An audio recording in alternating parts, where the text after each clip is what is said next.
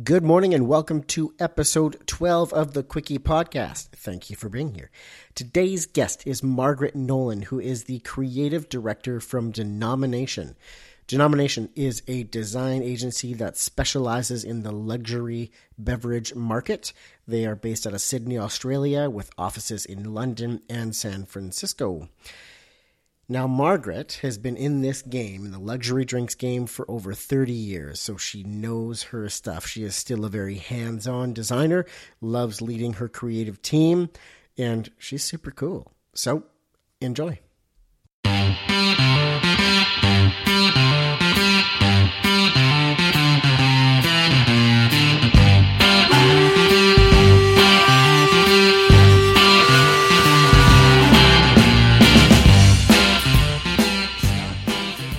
Welcome to the Quickie Podcast, the daily interview show where we talk to graphic designers about their journey to the creative field. And we do it in 30 minutes or less. So, are you ready for a Quickie?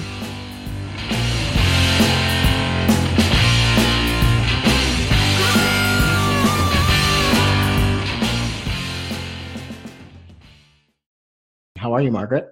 I'm very well. Thank you, Dave. Awesome. Briefly tell the listeners about yourself.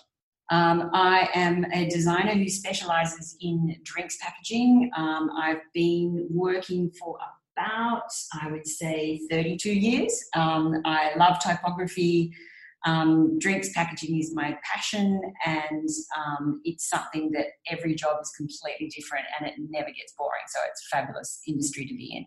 Awesome. That's exciting. And I quickly want to mention where are you calling from today? Where are we connecting? Uh, Sydney, Australia. Sydney, Australia, and it is Thursday morning at three thirteen for you.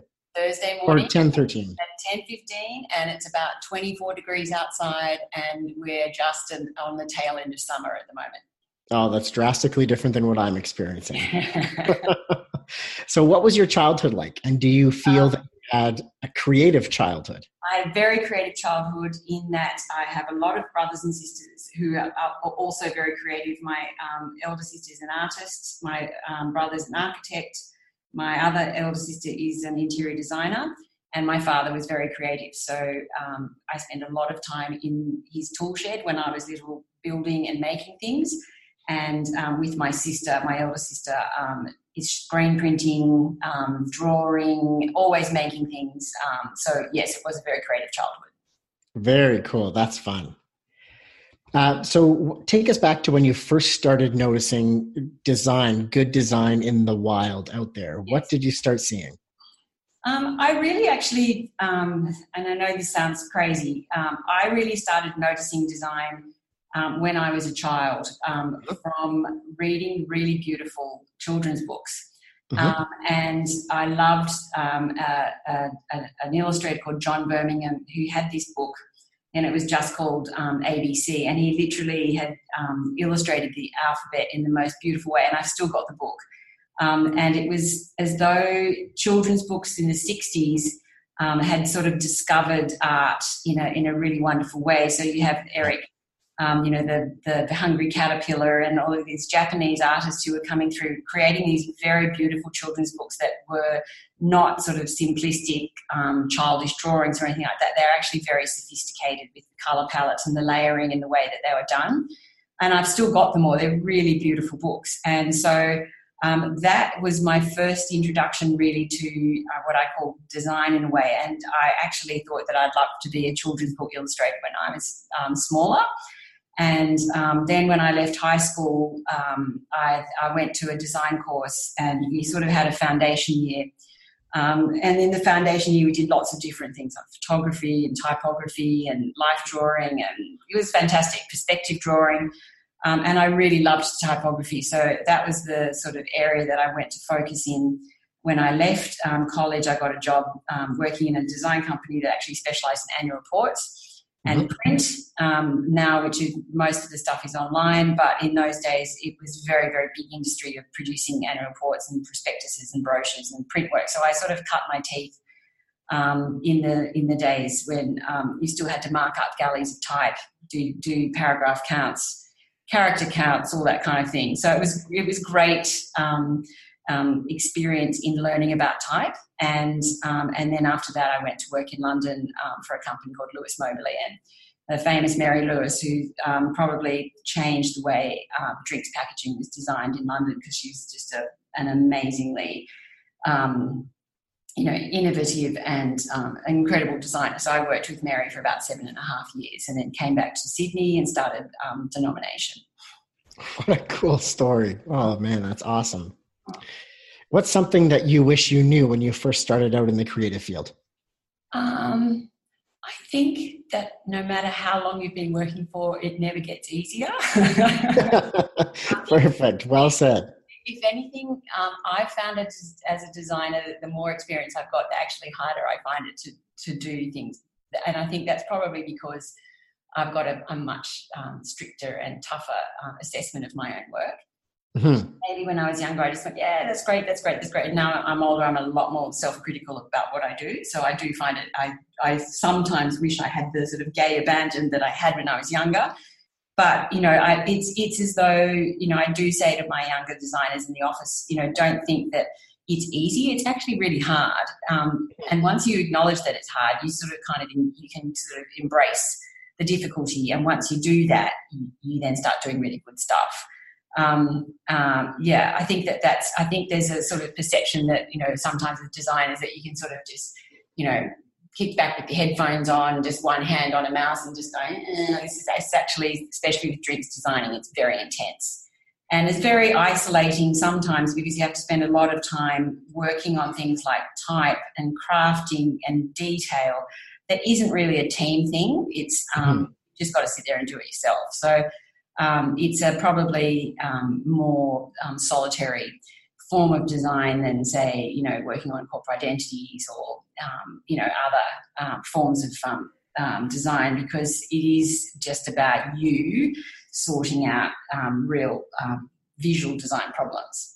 That's an interesting point. So acknowledge the difficulty of the task and you know that almost forces it to become the craft that it is. Yeah ah very interesting yeah so what has been the most influential design of your life so far? Either something you've seen or something you've been a part of? Um, I probably think the most influential, um, I think there's been two. I think it was definitely my years at Lewis Moberly um, working with Mary Lewis. She taught me an amazing thing, and um, and I've never forgotten it. And I always work like this. She said, you know, when you come in in the morning, look at what you've done, and you should be throwing most of it away. And, and I thought, wow, you know, how can you do that? I've spent all day yesterday doing this stuff. But looking at stuff with fresh eyes, you can instantly see what's not right, what's not working. But also, the other thing is, even if you've done something good, just put it to one side and then keep going. And, and that is when you'll do something really great. Because I think the thing is, is a lot of designers, they think, oh, well, I've spent all this time, therefore I better show, you know, my creative director all this work because I need to sort of validate how much time I've spent. But also, they get to a point where they've done something they like, and then they relax and they go, "Oh, I love it," and then they stop because they've done it, they like it, but they've got to then put it to put it away and keep going, and that's when the really good stuff comes out. And it's a very hard discipline to learn, and that was the most invaluable advice I've ever had. Mm-hmm. What about a project that uh, a specific project for a label or packaging or something like that that okay. really stuck with you? Um, we did um, an amazing project for um, a Tasmanian champagne, um, was a sparkling wine called um, George Jensen. And what, what it was all about was we had to come up with um, a range of packaging that was going to appeal to consumers who actually bought French champagne. Australians are the second largest consumer of French champagne in the world, believe it or not. Wow. Even though we have all of our own sparkling wines out of Australia, most consumers for Christmas and birthdays and special occasions will go and buy a bottle of French champagne, which is about seventy to eighty dollars. It's expensive. Mm-hmm. There's some very, very good Australian sparklings, but they struggle to get people to buy them um, especially because they're usually priced at about $50. And so we were um, commissioned to do this project where we had to come up with a design for something that would appeal to people who bought French champagne, that, but that was uniquely Australian and very different.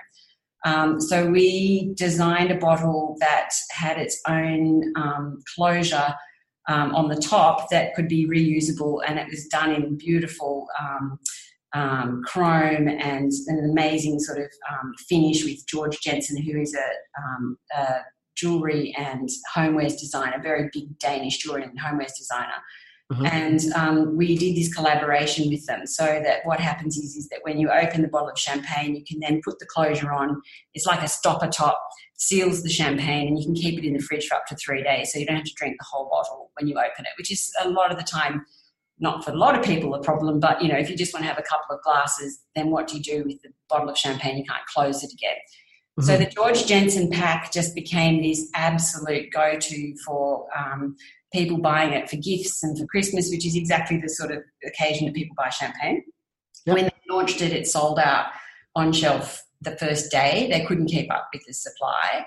Um, and um, and it was really exciting working on something like that because it was very very innovative. Innovative. Um, it was fantastic actually working um, as on in some industrial design, as in how this stopper was going to work and how it was actually going to keep the champagne or the sparkling wine. Um, uh, fresh for that long, and then obviously then working with the team from George Jensen to make sure that the aesthetic of it, because I designed the stopper, and um, you know the aesthetic of it sort of fit in with, with them. So that was very exciting. That was a really exciting project. Actually, it really was a beautiful project. That's a unique one for sure. Yeah. So I want to talk about social media. Yes. Has social media changed graphic design or the process of design, and do you feel that it's beneficial or harmful? Um, look, I think I think it's it's amazing um, that uh, how everything is at your fingertips. I think it's it's uh-huh. incredible seeing what people are doing. Um, I think there is a really big temptation for a lot of designers to just get onto Pinterest or whatever and uh, get onto Instagram. I mean, it's it's really interesting how. Um, at, in, on one side, Instagram can can open up the world of a whole lot of illustrators or um, you know, artists or, you know, people you might want to use on a project that you would never normally find. I think it's an incredible tool to find people. Mm-hmm. Um, the second, the, uh, the other part of it is it's everything is so instant and quick and whatever, and um, you tend to sort of forget there's lots of other resources out there that you can use. And, and, and I think that that is the thing that is difficult is, is trying to persuade, especially younger designers to just to move into different resources when they're researching something rather than um, looking on social media because that's their first port of call is just to go onto Instagram, you know. And um, I get it, but it's you know it's a for me it's a, a, a nice kind of information thing, but it's not really where I go to get deep ideas or anything like that. Gotcha. Who is a designer or a brand that you look up to or closely follow, and what is it about them that you like?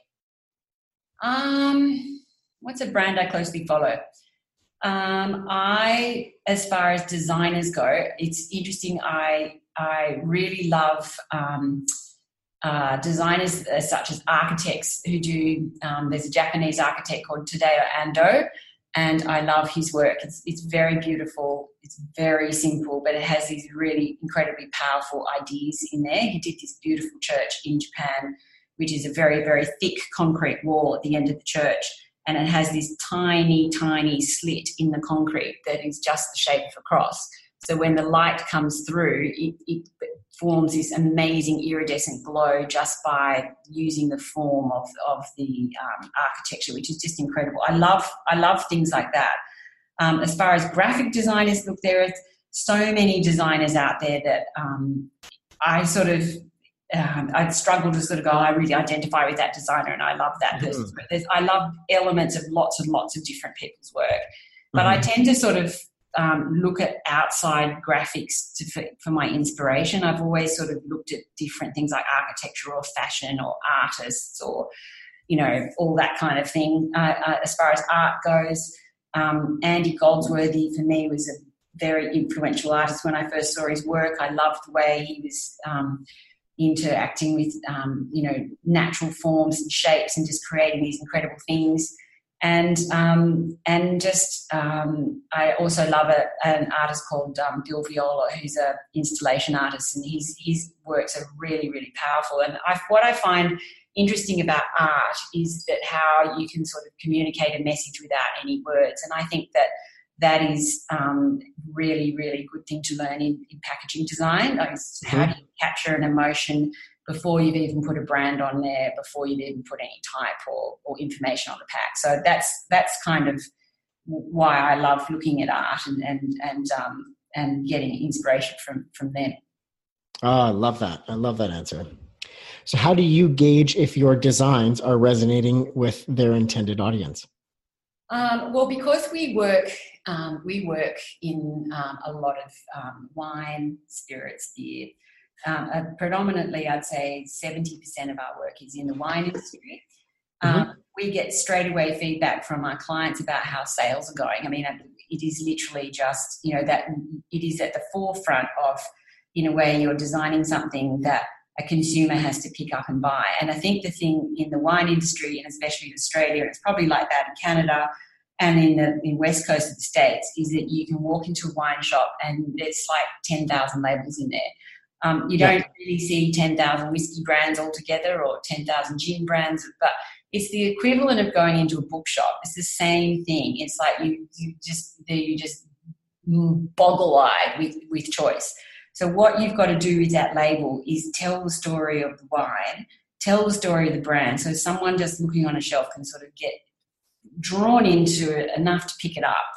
And then um, we always say to our winemakers, um, you know, we can get someone to pick it up and we can get someone to buy it, but you guys have got to get them to buy it again. So it's the kind of magic combination of a great label, the wine has to be great, and the price has to be really good as well.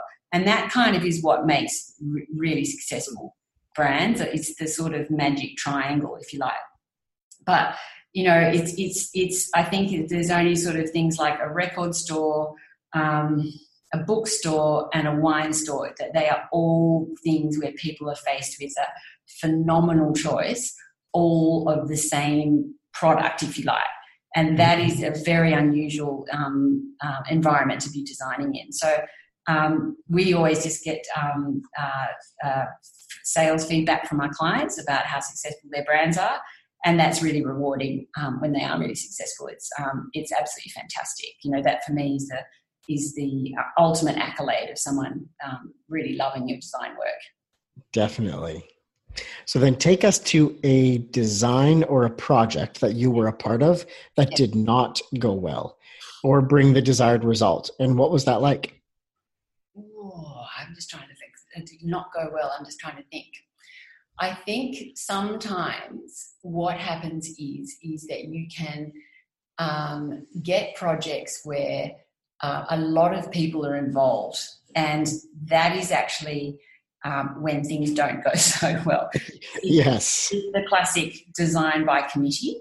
I think that the, the issue is is with clients. You have to have a very strong idea about what your objectives are.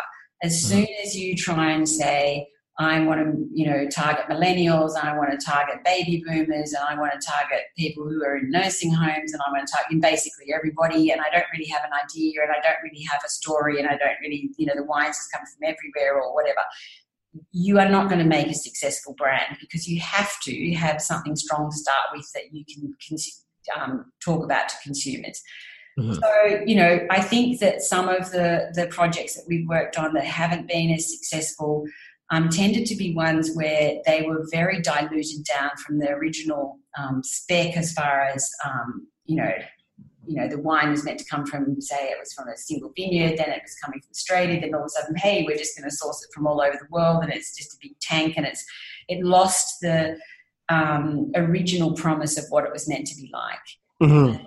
And, and then what happened is in the design process, you know, we were designing to positioning and then the positioning changed, but the designs didn't change. And then it was just, it, it just ended up being, oh, you know, you could just tell that the whole thing was sort of dragging along and not going in a direction that really resulted with, with a, you know, a product that was going to appeal to people. You know, look, it wasn't like it was bad it just wasn't very good, you know. And mm. um, and I think that what we try and do is just create brands that are really successful, like really memorable, very distinctive, that are different.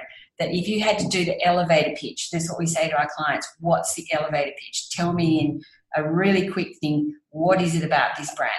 And mm-hmm. it can't do that, we have to help them do that because that's what we designed to to to actually express what the elevator pitch is, if you like. For sure, yes. Designed by committee, very yes. dangerous. Yes. Um, what piece of advice would you offer to new design grads looking to learn or make their mark in the industry?